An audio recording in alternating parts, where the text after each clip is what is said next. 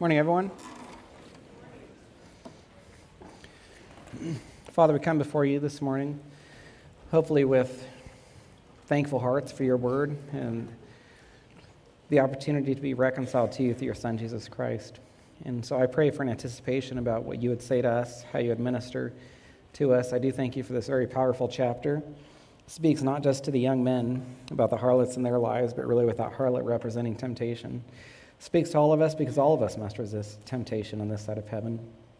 I do pray especially for the young men, as I taught last week. They're the ones in the trenches and on the front lines. I believe fighting the most intense battle in the culture that um, they're forced to grow up in. And so I do pray for them, Lord, and that by your grace you'd give them victory over the harlots that they find before them and around them. But I pray also for the rest of us, Lord, that we would be able to resist temptation by the gospel's work in our hearts. I pray, Lord, for this time that you would be glorified through it. I thank you for the gospel that saves us and that gives us victory over temptation and sin, even those times that we aren't successful in resisting temptation. So we praise you for that, Lord. We praise you for your Son and ask that he can be exalted through this. Bless our time that we spend in this chapter. Use it to the fullest in each of our lives, Lord, myself included, to bolster us against temptation. And we pray all this in Jesus' name. Amen. And amen. So, title this morning's sermon is Three Ways to Resist Temptation. Three Ways to Resist Temptation. We'll draw these ways from Proverbs 7, 6 through 9. So, if you're new to joining us, last week we started looking at Proverbs 7, which is the chapter with the harlot who lures the foolish young man. the week before last week's sermon, I said I'd preach a sermon addressing the young men, and then the young men surprised me by sitting up front, which I hoped they'd do again this week, and it seems that they did. So, I wanted to share something with all of you that blessed me that I hope might be a blessing to you as well. I was, while preparing that sermon, considering that some people in the congregation might look forward to the time when I'm done preaching to each of you, is the way that I would say it. Or perhaps wish that this was a sermon that had been delivered maybe at a men's breakfast or a, um, Saturday morning men's conference or something along those lines because it wouldn't have as much application to them.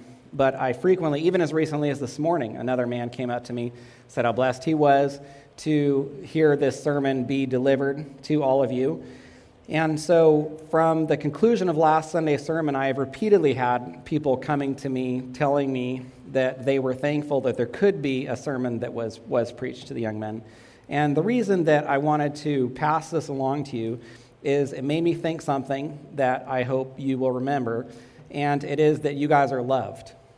Uh, you have a church family that cares about you. The reason that people expressed these sentiments over the last week is because of their hearts for you how much they care about each of you. They understand, like I said last week, that you guys are in the trenches, you're on the front lines, you're overcoming the evil one in that language in 1 John 2. They want to see you succeed, they're burdened for you and so just know that during the course of these sermons that you are surrounded by a church family that loves you and wants wants nothing more than your success with that said you might get a breather next week or i'm pretty certain you will because we'll get through verse 9 this morning, but then verse 10 begins addressing the harlot. And so then, guess where the majority of the application from next Sunday's sermon will go if we're talking about the harlot? Not to the young men, but to the young ladies. So I almost thought maybe you need to free up these pews for them next Sunday. so, just as the young men can learn from what not to do from the foolish young man in Proverbs 7, the young ladies can learn what not to do from the harlot. With that, I want you to think about something. God is a visual teacher. He wants us to have pictures and images in our minds. That's one of the reasons why, when I'm preaching, especially through narratives, I will invite you to consider what exactly it is that you're reading. Think of how God had prophets use what when they preached in the Old Testament. He had them use what? Object lessons, right? So people had images of the truths that were being preached. Think of the poetic language that's used throughout the Bible, just a few examples. God brings them up out of Egypt, and then in Exodus, he says, I delivered you on eagle's wings. Well, he didn't literally deliver the Israelites out of Egypt on eagle's wings, but this imagery is beautiful, and it pictures God swooping in and saving them Psalm 6 6, David says, Every night I flood my bed with tears, I drench my couch with my weeping. And so David wasn't literally lying on this um, soggy bed of tears, but it does create the imagery of his sleeplessness and his sorrow. Think a way that Jesus frequently taught in parables, which all conjure up different images and illustrations to us a sower sowing seed, a friend coming in the middle of the night, a king that's throwing a wedding for his son, a, a greedy farmer who keeps building bigger barns for his crops. And I'm sharing this with you because God does the same thing in Proverbs 7. He personifies temptation for us. In Proverbs 7, he takes temptation and makes it into a harlot. And so this chapter gives us three things. I didn't introduce it last week, but now that we're going to be going through it for the following weeks, I think it's important for us to understand this chapter and what it does. And it gives us three things. First, the harlot gives us one of the greatest pictures of temptation in Scripture. And this is my belief about what God's doing. Because temptation can be so strong, God wants us to have an equally strong picture of how terrible it is. And the harlot pursues the young man the way temptation pursues us. Second, the foolish young man gives us one of the greatest pictures in Scripture of the foolishness of giving in to temptation. The young man should have resisted the harlot, like we should resist temptation. And then, third, the end of the chapter gives us one of the most dramatic pictures of the danger of giving in to temptation. This harlot brings this young man home and then ends up killing him, just like when we give in to temptation, it results sin kills us as well. You might even remember from last week's sermon, James 1:14, each person is tempted when he is lured away and enticed by his own desire. And I told you that that phrase, when he is lured, it's one word in Greek. It's the word exelko, which is a metaphor for the enticing or luring of a harlot. So, in other words, when James wants to describe how temptation entices us, he uses the imagery of a harlot and then in proverbs 7 we get to see what james 1.14 looks like in action. Jerry white said what is temptation? Some synonyms for tempt are allure attract entice seduce tantalize each word generates an emotional picture we are allured by the temptation we are attracted to it enticed by it, seduced by its seeming pleasure, tantalized by the fantasy of what it would be like. now, if you don't know better, Jerry White is describing temptation, but you could just as easily think he's describing what? He's describing temptation enticing us, but you could think just as easily that he's describing a harlot enticing us. So it's very fitting to see temptation personified as a harlot. And then the last point before we jump into the verses some of you might have already suspected this. Because we're dealing with a harlot, there's much application for the young men, but because this harlot personifies temptation, and all of us experience temptation, then this is a chapter that has application for all of us. And that's why the title of the sermon is Three Ways to Resist Temptation versus Three Ways for Young Men to Resist Harlots. So, following these sermons, my hope is that all of us, when tempted, myself included, would have this very strong imagery that's conjured from Proverbs 7 to help us resist that temptation. Few things would be as, as, as um, unattractive or as graphic for us as the idea of a harlot trying to lure a young man to his death in terms of helping us resist temptation. So, with that in mind, look at verse 6 to briefly review. At the window of my house, I looked through my lattice, verse 7, I've seen among the simple, I've perceived among the youths. He says, a young man lacking sense. The young man is simple, he lacks sense, which are both ways of saying he's foolish and lacking wisdom. He shows the young men, or really all of us, what not to do. Look how his foolishness begins, verse 8. He passes along the street near her corner. He takes the road to her house. She has a corner because she's a harlot, right? Harlots have corners. In our day, harlots occupy corners of the what? The internet, right? The house of the harlot in our day is the website that this woman would want someone to click on. Verse 9 says, In the twilight, in the evening, at the time of night and darkness. So the young man, he's going to end up with this harlot.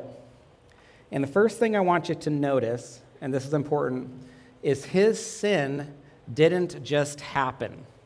He wasn't just walking along and he trips and falls and then finds himself with a harlot. There were numerous steps that he took in that direction. And this brings us to lesson one. To resist temptation, part one, don't take the first step. To resist temptation, don't take the first step. he took numerous steps to sin. God could have simply jumped to the result and said, This young man goes to this harlot's house. Why all of the detail and discussion about what happened? To show the steps. First, he goes to her corner. Second, he takes the road to her house. Third, he does this at night when he thinks nobody's going to see him.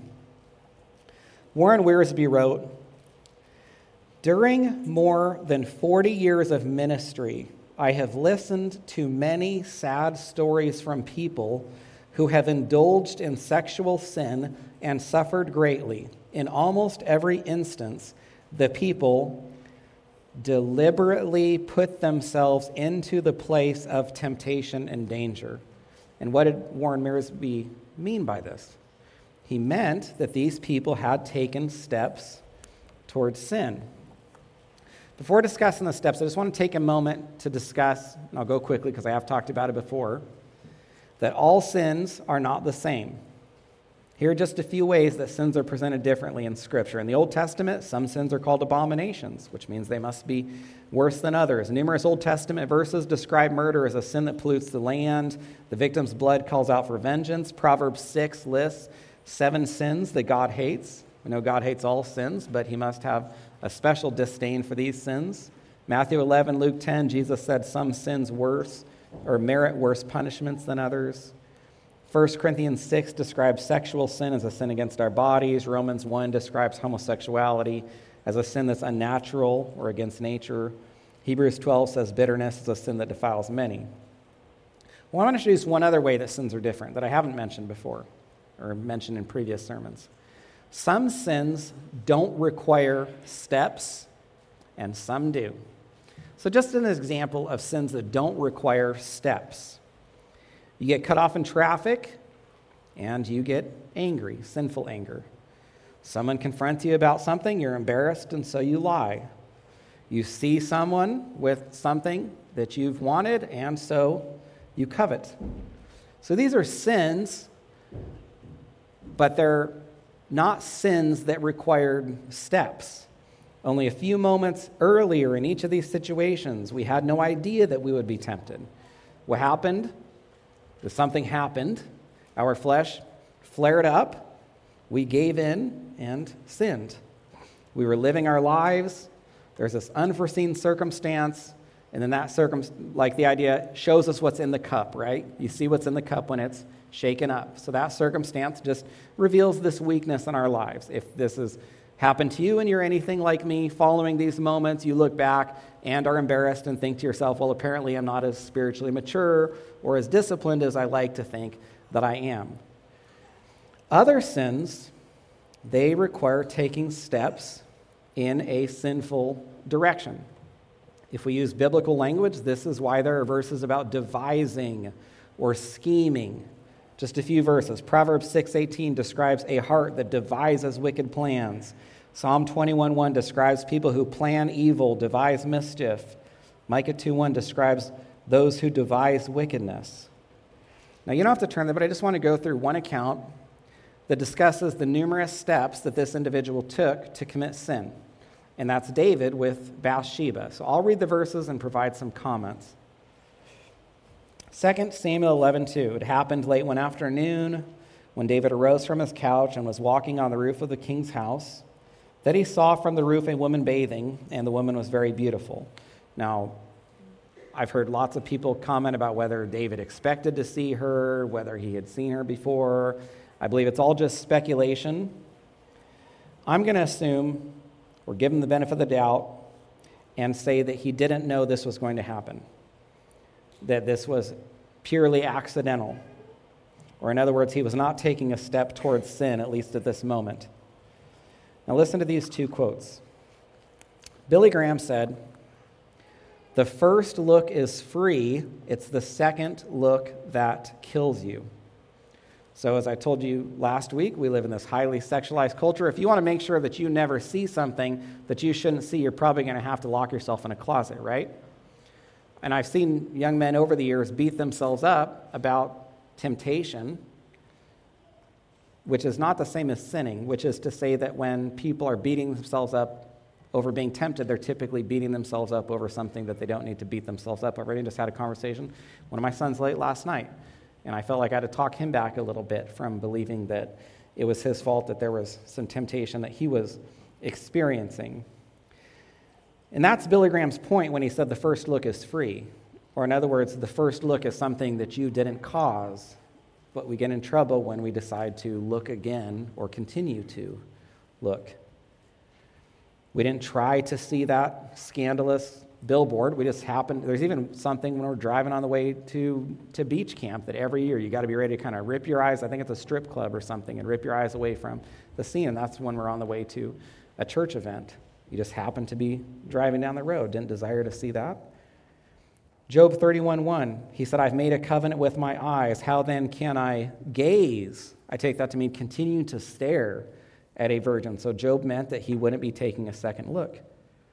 Martin Luther said, It's not wrong for a bird to fly over your head. Anyone heard this quote before? But it's wrong to let the bird do what? Build a nest in your hair. in other words, we can't help being tempted, but we can't help giving into that temptation. So I'm going to say at this point, David might not have sinned. But now he takes the first step. 2 Samuel 11:3, David sent and he inquired about the woman. Now, if we're married, I can't think of many good reasons that we would need to inquire about someone who's not our spouse. And why would I stress this today? When, why would this be a bigger problem today than it would have been just a few decades ago? Because of what? Social media. In David's day, he wants to inquire about this woman, he needs to send a servant. Today, when people want to inquire about someone that's not their spouse, they just t- type that person's name into Facebook. Social media has been a tool for countless people to commit adultery by looking up exes and then rekindling those old relationships. If you're married, you need to do the very best you can to have not just, not just inquire, as David did, about someone from your past, but even to remove thoughts about that individual from your mind. How did the adultery start in these situations? They started by someone typing in their ex's name. That was the first step. Or actually, you could go back a little further and saying that person's name came into their mind. They dwelled on it too long, and then they took the second step, which they probably minimized by saying, What? Well, I'm just going to see how this person's doing. It's been so long, I wonder what her life is like. Or I wonder if he's married. I hope the best for him. We justify this way. We minimize these steps we take with this sort of language. 2 Samuel 11:3 The servant said to David, "Is not this Bathsheba, the daughter of Eliam, the wife of Uriah the Hittite?" Now, it wasn't right, but in the Old Testament, what did men commonly do? Marry multiple wives, right? Well, even if you were to give David the benefit of the doubt and say that he was just entertaining another wife, which by this point he had already married numerous women, and I believe was the background or lead up to this sin. I've told you before that you kind of read 2 Samuel 11 and it's like, how could one of my heroes have done this? There was no sign of it earlier. There was signs of David's sin with Bathsheba every single time he got accustomed to snatching up another wife. And so inevitably there would be a wife he'd want to snatch up that wasn't his. But even if you say, well, he's just accustomed to the ancient world's practice of marrying multiple women, especially kings who want to build their harems. But at this point, he learns that this woman already has a husband. So she's definitely off limits. And David even learned that she's married to one of his mighty men, Uriah. He learned that she's Eliam's daughter, one of his other mighty men. And she was Bathsheba was David's counselor Ahithophel's granddaughter because Ahithophel was the father of Eliam, who was Bathsheba's father. So, in other words, it's like this man says to David David, this is the wife of one of your mighty men, the daughter of one of your other mighty men, and the granddaughter of your great friend and counselor. Do not do this. She is off limits. And I point all this out because it real reveals that David had almost an unimaginable amount to what? Lose. I mean, what was he thinking? This man comes to him, and I essentially take this to be a warning that tells him all this, and then David still goes forward with it. And why would I stress this? Because how many men or young men have had an unimaginable amount to lose, but have still desired to take those other steps? I take this to be a warning. I say that loosely because the scripture doesn't say that, but the way that this man says this to David, isn't this? It's almost pleading with David, do not do this. This is the language of 1 Corinthians 10:13. No temptation has overtaken you that is not common to man. God is faithful. He'll, he will not let you be tempted beyond your ability. With the temptation, he will provide the way of escape. You may be able to endure it. So David is given this way of escape by this servant that warns him. But David takes the next step forward. 2 Samuel 11, 4, David sent messengers, took her, she came to him, and he lay with her. And it's what, what is particularly shocking about reading this? That it's not Ahab or Manasseh or even Samson. Instead, it is the man after God's own heart, one of the most deeply spiritual men in Scripture, one of the men who had known God intimately since his youth. Yet he fell, which should sober all of us. We were at the ACBC training a few years ago. Randy Patten is the former executive director, and he shared this story that has stuck with me about a prominent leader in the organization who was disqualified because of sexual failure. And Randy said that this man's sin was announced in a leadership meeting or in a meeting with numerous other leaders from, the, from ACBC. And Randy said that when this was announced, all these men just hung their heads in silence. He said it seemed like a silence that just stretched on forever until finally one of the men broke the silence with this statement When he fell, he didn't fall far. When he fell, he didn't fall far. And what did he mean by that? He meant that this man must have already taken so many steps that that final step was short. Think of walking down a flight of stairs. I mean, it can be quite a distance, right? All the steps you take. But that very last step is what? it's just a few inches. It's one compromise after another. And the compromises look so small, they seem so harmless that they're easy to justify. We can even convince ourselves that we're not compromising. But if you turn around and you look up behind you, what do you see? You see how far you've fallen, right? You see how far you are from where you used to be. You see how close you are now to the bottom from when you used to be near the top. And I want to ask you a question.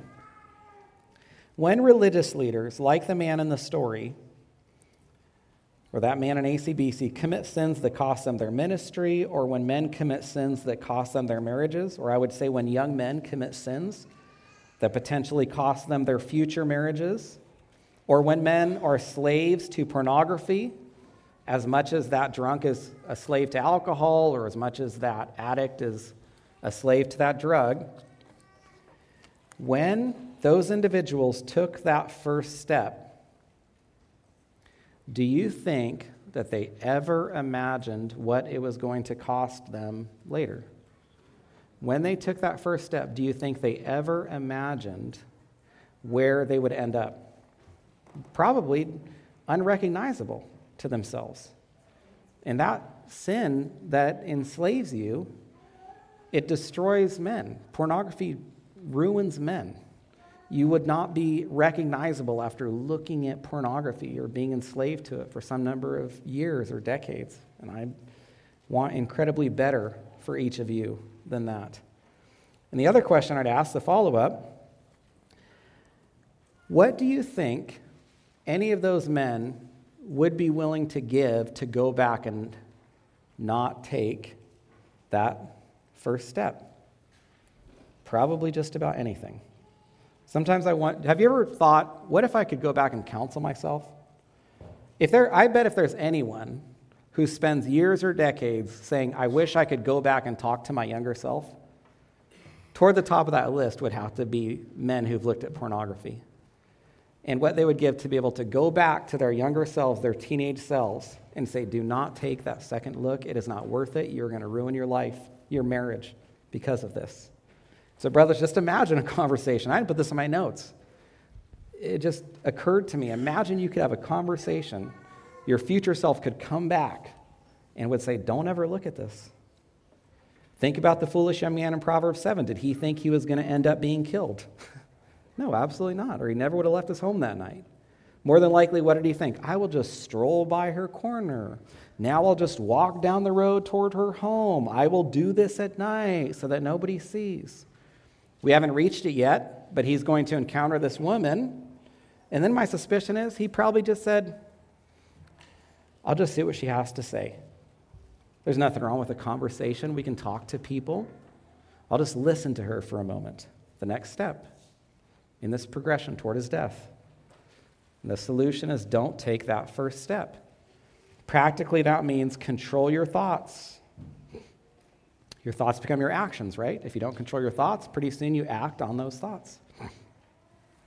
Rip your eyes away when the world puts a harlot before you. Avoid places that you shouldn't go. End conversations that you shouldn't be having. And I'll briefly zoom in on pornography. We know that there are right and wrong times to use, all of us do, electronic devices. We know there are times that, let's say, we're safe, and we know there are times that we're not safe. We know there are times when we will be tempted, and we know there are times we will not be tempted. We know there are times we have accountability, and there are times that we don't have accountability. And we must have the discipline to not take that first step and reach for that electronic device when we know we will be tempted or when we know we don't have the accountability. Listen to this wonderful promise for those who will not look at screens when they shouldn't. Or listen to this wonderful promise to men who will rip their eyes away or not reach for that electronic device when they will be tempted. Isaiah 33 15. He who shuts his eyes from looking on evil he will dwell on the heights. His place of defense will be the fortresses of rocks. His bread will be given him, his water will be sure. And, brothers, this is what I want for you. I want you to dwell on heights. I want you to have your place of defense to be among the fortress of rocks. I want that for my sons, and I want it for the rest of you, future leaders of the church. Now, the second way to resist temptation, part two, guard your heart.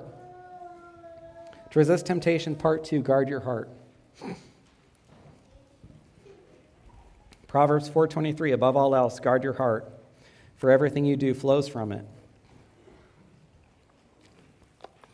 If we guard our hearts, you cannot imagine how much sin we can avoid. Let me say this one more time. If we will, all of us, not just young men, will guard our hearts, you cannot imagine how much sin we can avoid. But let me demonstrate this from Scripture. I've known a few men who committed physical adultery. What were they doing before they committed physical adultery? What sin were they committing before they committed physical adultery? In every case. Huh? Spiritual adultery in their hearts. That's right. Spiritual adultery. I didn't know that man in ACBC who committed that moral failure or sexual sin that led to his disqualification. And I haven't known any other prominent men, personally at least. I know of men who disqualified themselves from ministry, but I haven't known any of them personally. But I can almost guarantee you this that before they ever committed physical adultery or outward adultery, they first committed inward adultery. Before there was physical adultery, there was heart adultery. Matthew 15, 19. Out of the heart come evil thoughts, murder, adultery, sexual immorality, theft, false witness, and slander. So when I say this, and you, you could listen, I say, every individual who has committed physical adultery was previously looking at pornography or committing spiritual adultery. I say that, and you say, man, Pastor Scott, that's super accusing. Listen to what Jesus said. Out of the heart comes adultery, which means what? Before it happened out there, it had to have been happening here. It couldn't have happened there if it wasn't first here. So if you want to make sure it doesn't happen outwardly, you make sure that it's not happening inwardly. Or, in other words, if you guard your heart, you cannot imagine how many sins you can be spared from committing. Don't let that sin in here, and you won't see it out there. Jesus' words, Matthew 5 27, you've heard that it was said, You shall not commit adultery. Now, when Jesus said this, he's quoting Exodus 20 14. You shall not commit adultery. Is he talking physically or spiritually? Say physically. Let me ask you. Again. When Jesus says, Matthew 5 27, you've heard it said, You shall not commit adultery, is he talking physically or spiritually? He's talking about physical adultery. That's what's forbidden in the Ten Commandments. But then listen to what he says next about spiritual adultery. I say to you that everyone who looks at a woman with lustful intent has already committed adultery with her in his heart. So Jesus is doing a few things with these verses. The first and most well known thing Jesus is doing is letting us know that you don't have to commit adultery physically to commit adultery. You can commit it spiritually in your heart. And many men, they might boast and say, I would never commit adultery. They might even look down because we all tend toward self righteousness. We all tend toward ways to look down on others. And the man who looks at, adult, looks at pornography wants to feel better about himself by saying, I would never commit adultery with my wife or against my wife. But the man who looks at pornography has already decided to commit adultery. The husband who looks at pornography has committed adultery every single time he's committed adult, looked at pornography. Now, the main reason I read this verse is Jesus also provides this, and, and I just stress that because I just want you to think about this, brothers, and this is beyond the young men because they're not married. Ever, if you ever, if you're a married man and you ever entertain looking at pornography, you're choosing to commit adultery. You are saying, I will right now commit adultery against my wife. If you're single, then you're saying, I will commit adultery against my future wife. So don't minimize it by thinking, well, I'm not doing it physically, because based on Jesus' words, it is still adultery. The main reason I read this verse is Jesus also provides the solution to avoiding physical adultery. He says, Don't commit spiritual adultery. Listen to this. Everyone who looks at a woman with lustful intent has already committed adultery with her in his heart. So a man who commits physical adultery already committed spiritual adultery. So if you don't want to commit physical adultery, don't commit spiritual adultery. You don't want to do it externally, don't do it inwardly. We're talking about taking steps and if a godly man, now let's think of a godly man's example. If a godly man refuses to look at pornography, he's not going to commit physical adultery because it's not going to be a step for him. That would be a, a leap that's almost insurmountable. The man who won't do it in his heart is not going to do it outwardly. But if a man has already chosen, perhaps habitually, to commit adultery in his heart, it's only another step or two to do it outwardly. And this has application for many sins. Here's what I say if you don't want to see the sin outwardly, don't commit the sin inwardly. If you don't want to commit murder physically, don't hate in your heart. If you don't want to th- commit theft physically, don't covet in your heart. If you don't want to commit adultery physically, don't lust in your heart. Guard your heart. Now, I want to briefly address the parents and then the children. Parents, I'm not trying to pry into your homes too much and tell you what you have to do, but I thought I should provide some practical strategies to help you help your children guard their hearts. So I want to give you some strategies that will help you help your children guard their hearts. First, keep electronic devices, whether they're phones or screens, out of children's homes. I'm not saying that this will prevent children from looking anything they shouldn't, but most of what children look at that they shouldn't look at, they're going to look at in their rooms that seem private to them, or in the language of verse 9, in the twilight, in the evening, in the dark, where they believe it's hidden. Keep electronic devices out of rooms, and you can help your children guard their hearts. This might not be popular, which is my way of telling you, parents, that you need to be prepared for resistance if this hasn't been a rule in your home, it's always hard to introduce a rule later than earlier. And if this hasn't been a home, expect your children to resist this rule. But I'll give the children some direction about that in just a moment. Second, you can install apps or software on your children's devices. We use Family Link for our Google devices, such as Chromebooks. We use Microsoft Family Safety for our Windows devices. Third, I'd highly recommend ensuring that devices turn off at appointed times at night and do not turn on until appointed times the following day. Then you can ensure that your children aren't on these devices throughout the night, or in the language of verse 9, in the twilight, in the evening, when they want to hide what they're doing. The apps that I just mentioned do allow you to turn off electronic devices at certain times.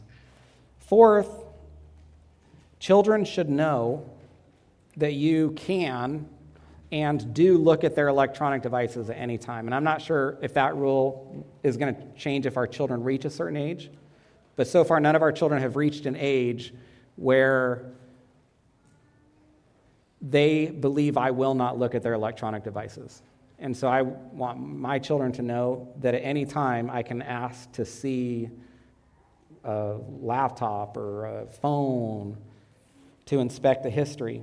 And most of that I can actually do from my own computer with those apps I recommended. Now, if you're a young man listening to this and you don't live at home any longer, which I know is the case for some of you, then I would recommend something like Covenant Eyes or another program like it and make sure that report goes to someone you trust.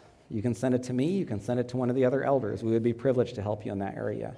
Also, we're going to talk about young ladies more in a future sermon, but if you're a young lady and you're listening to this and you have some of the same struggles that we're talking about the young men having, let me say, you should get covenant eyes as well. And then you should reach out to one of the elders' wives to or another older woman that you trust to receive that report. And I want to briefly address the children. If your parents do provide safeguards to help you guard your heart, or your parents do provide safeguards to help you stay pure, I want to tell you what you shouldn't do, and I want to tell you what you should do. Here's what you shouldn't do you shouldn't whine, or moan, or groan, or complain, or resist. Rules that could save your future marriage and potentially help you avoid decades of slavery and shame. Plenty of adults who have ruined their hearts, compromised, or even destroyed their marriages had parents that didn't help them. And some of those adults look back and wish that their parents had been more proactive and involved in their lives. There are grown men who wish that their dad had enacted many of these rules in their homes, in their home to help prevent those sins or that slavery. Which brings me to what you should do if you have parents that enact these rules in their home. And what's that? What do you think? Thank them. Thank them. It is much, it's much easier for parents to do this. I'm tired. I'm not going to worry about it. I'm just going to turn a blind eye. I preach the gospel to my kids. It's pretty much up to them. They need to deal with it. I've done what I can do. I'm hands off now. My kids are old enough. That's very tempting for parents because they don't want to fight that battle. So if you have parents who are willing to fight that battle for you, then your response to them should be thank you so much for caring about me, caring about my purity, loving me enough, loving my relationship with Christ enough that you have these hard conversations or rules for me. Now look at Proverbs 7 9 one more time. In the twilight, in the evening, at the time of night and darkness. What is this, what, what is this verse working hard to describe? The absence of light. Four times this verse says the same thing that it was dark, or there was no light, in the twilight, in the evening, at the time of night, and darkness. That's the same thing over and over and over and over, which brings us to the third way to resist temptation. Lesson three stay in the light. Stay in the light.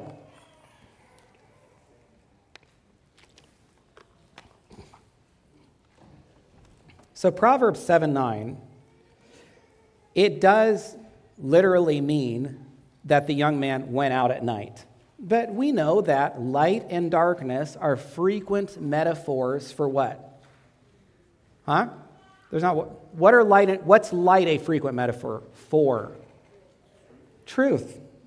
Righteousness. Even Jesus. He is the what? I am the light of the world.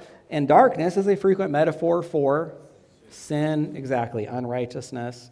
So understand, when he went out at night, this isn't because God cares about you knowing the time.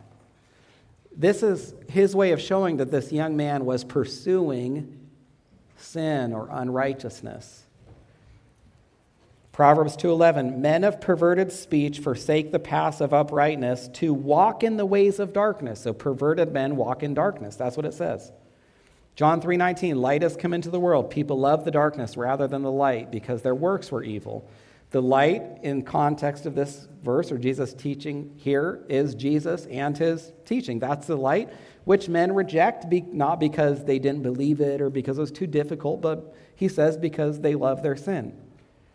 The next verse, John 3:20, everyone who does wicked things hates the light, doesn't come to the light lest his work should be exposed. Darkness is such a fitting metaphor for sin because it hides evil works. And if you think about the most compromising, or we could even argue wicked places, they are frequently dark. And they're dark for many reasons.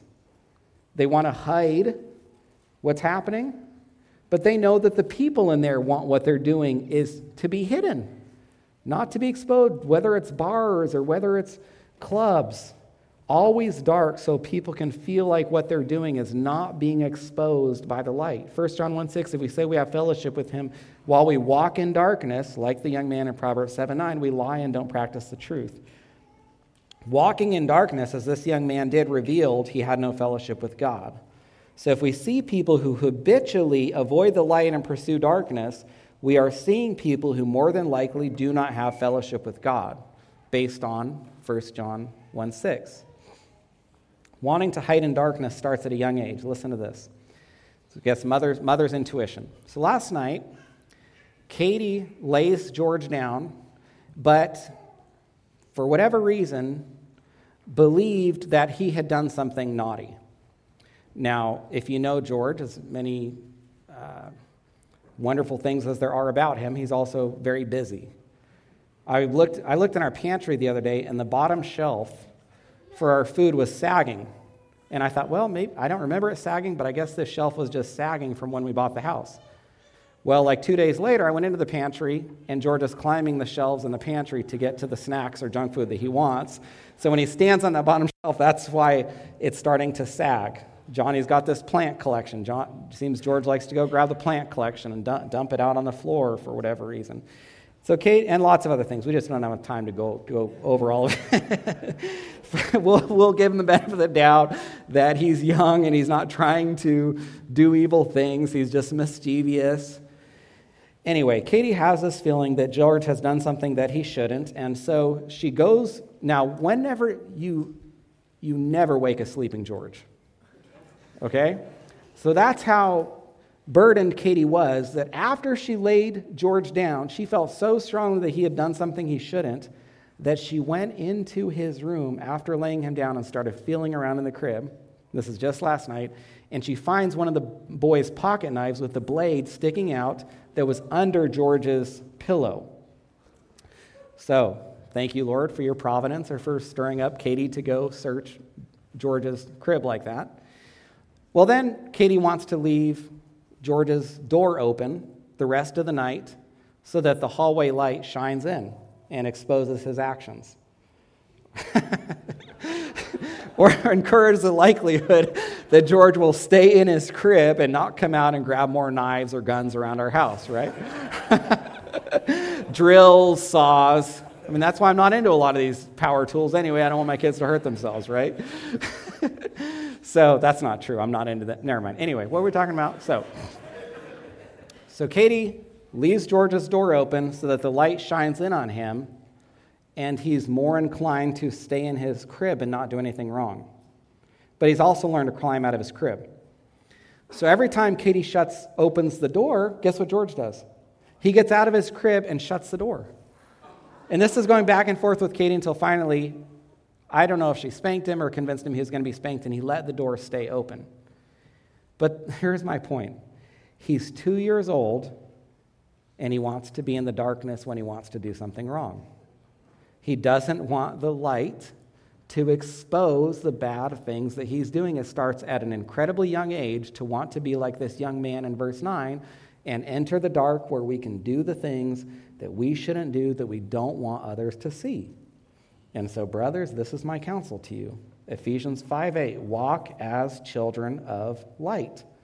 1 John 1 7, if we walk in the light, as he is in the light, we have fellowship with one another, and the blood of Jesus, his son, cleanses us from all sin. John 8 12, Jesus said, I'm the light of the world. Whoever follows me will not walk in darkness, but will have the light of life. So, brothers, stay in the light. Keep your actions in the light, your behaviors in the light. Live so that someone could look over your shoulder at any moment and see what's on your screen and you would not be embarrassed. Or someone could look up your search history and you wouldn't be embarrassed or ashamed of what they would find. Now, let me conclude with this. Young men, I told you at the beginning of the sermon that you are not fighting this battle by yourself. You have a church family that loves you, wants to see you succeed, that we're glad to hear sermons like this preached to you because of their care for you. And this also includes me as your pastor, your friend, your brother in Christ, father for a couple of you. And just as the father in Proverbs 7 pleads with his son, I am pleading with each of you.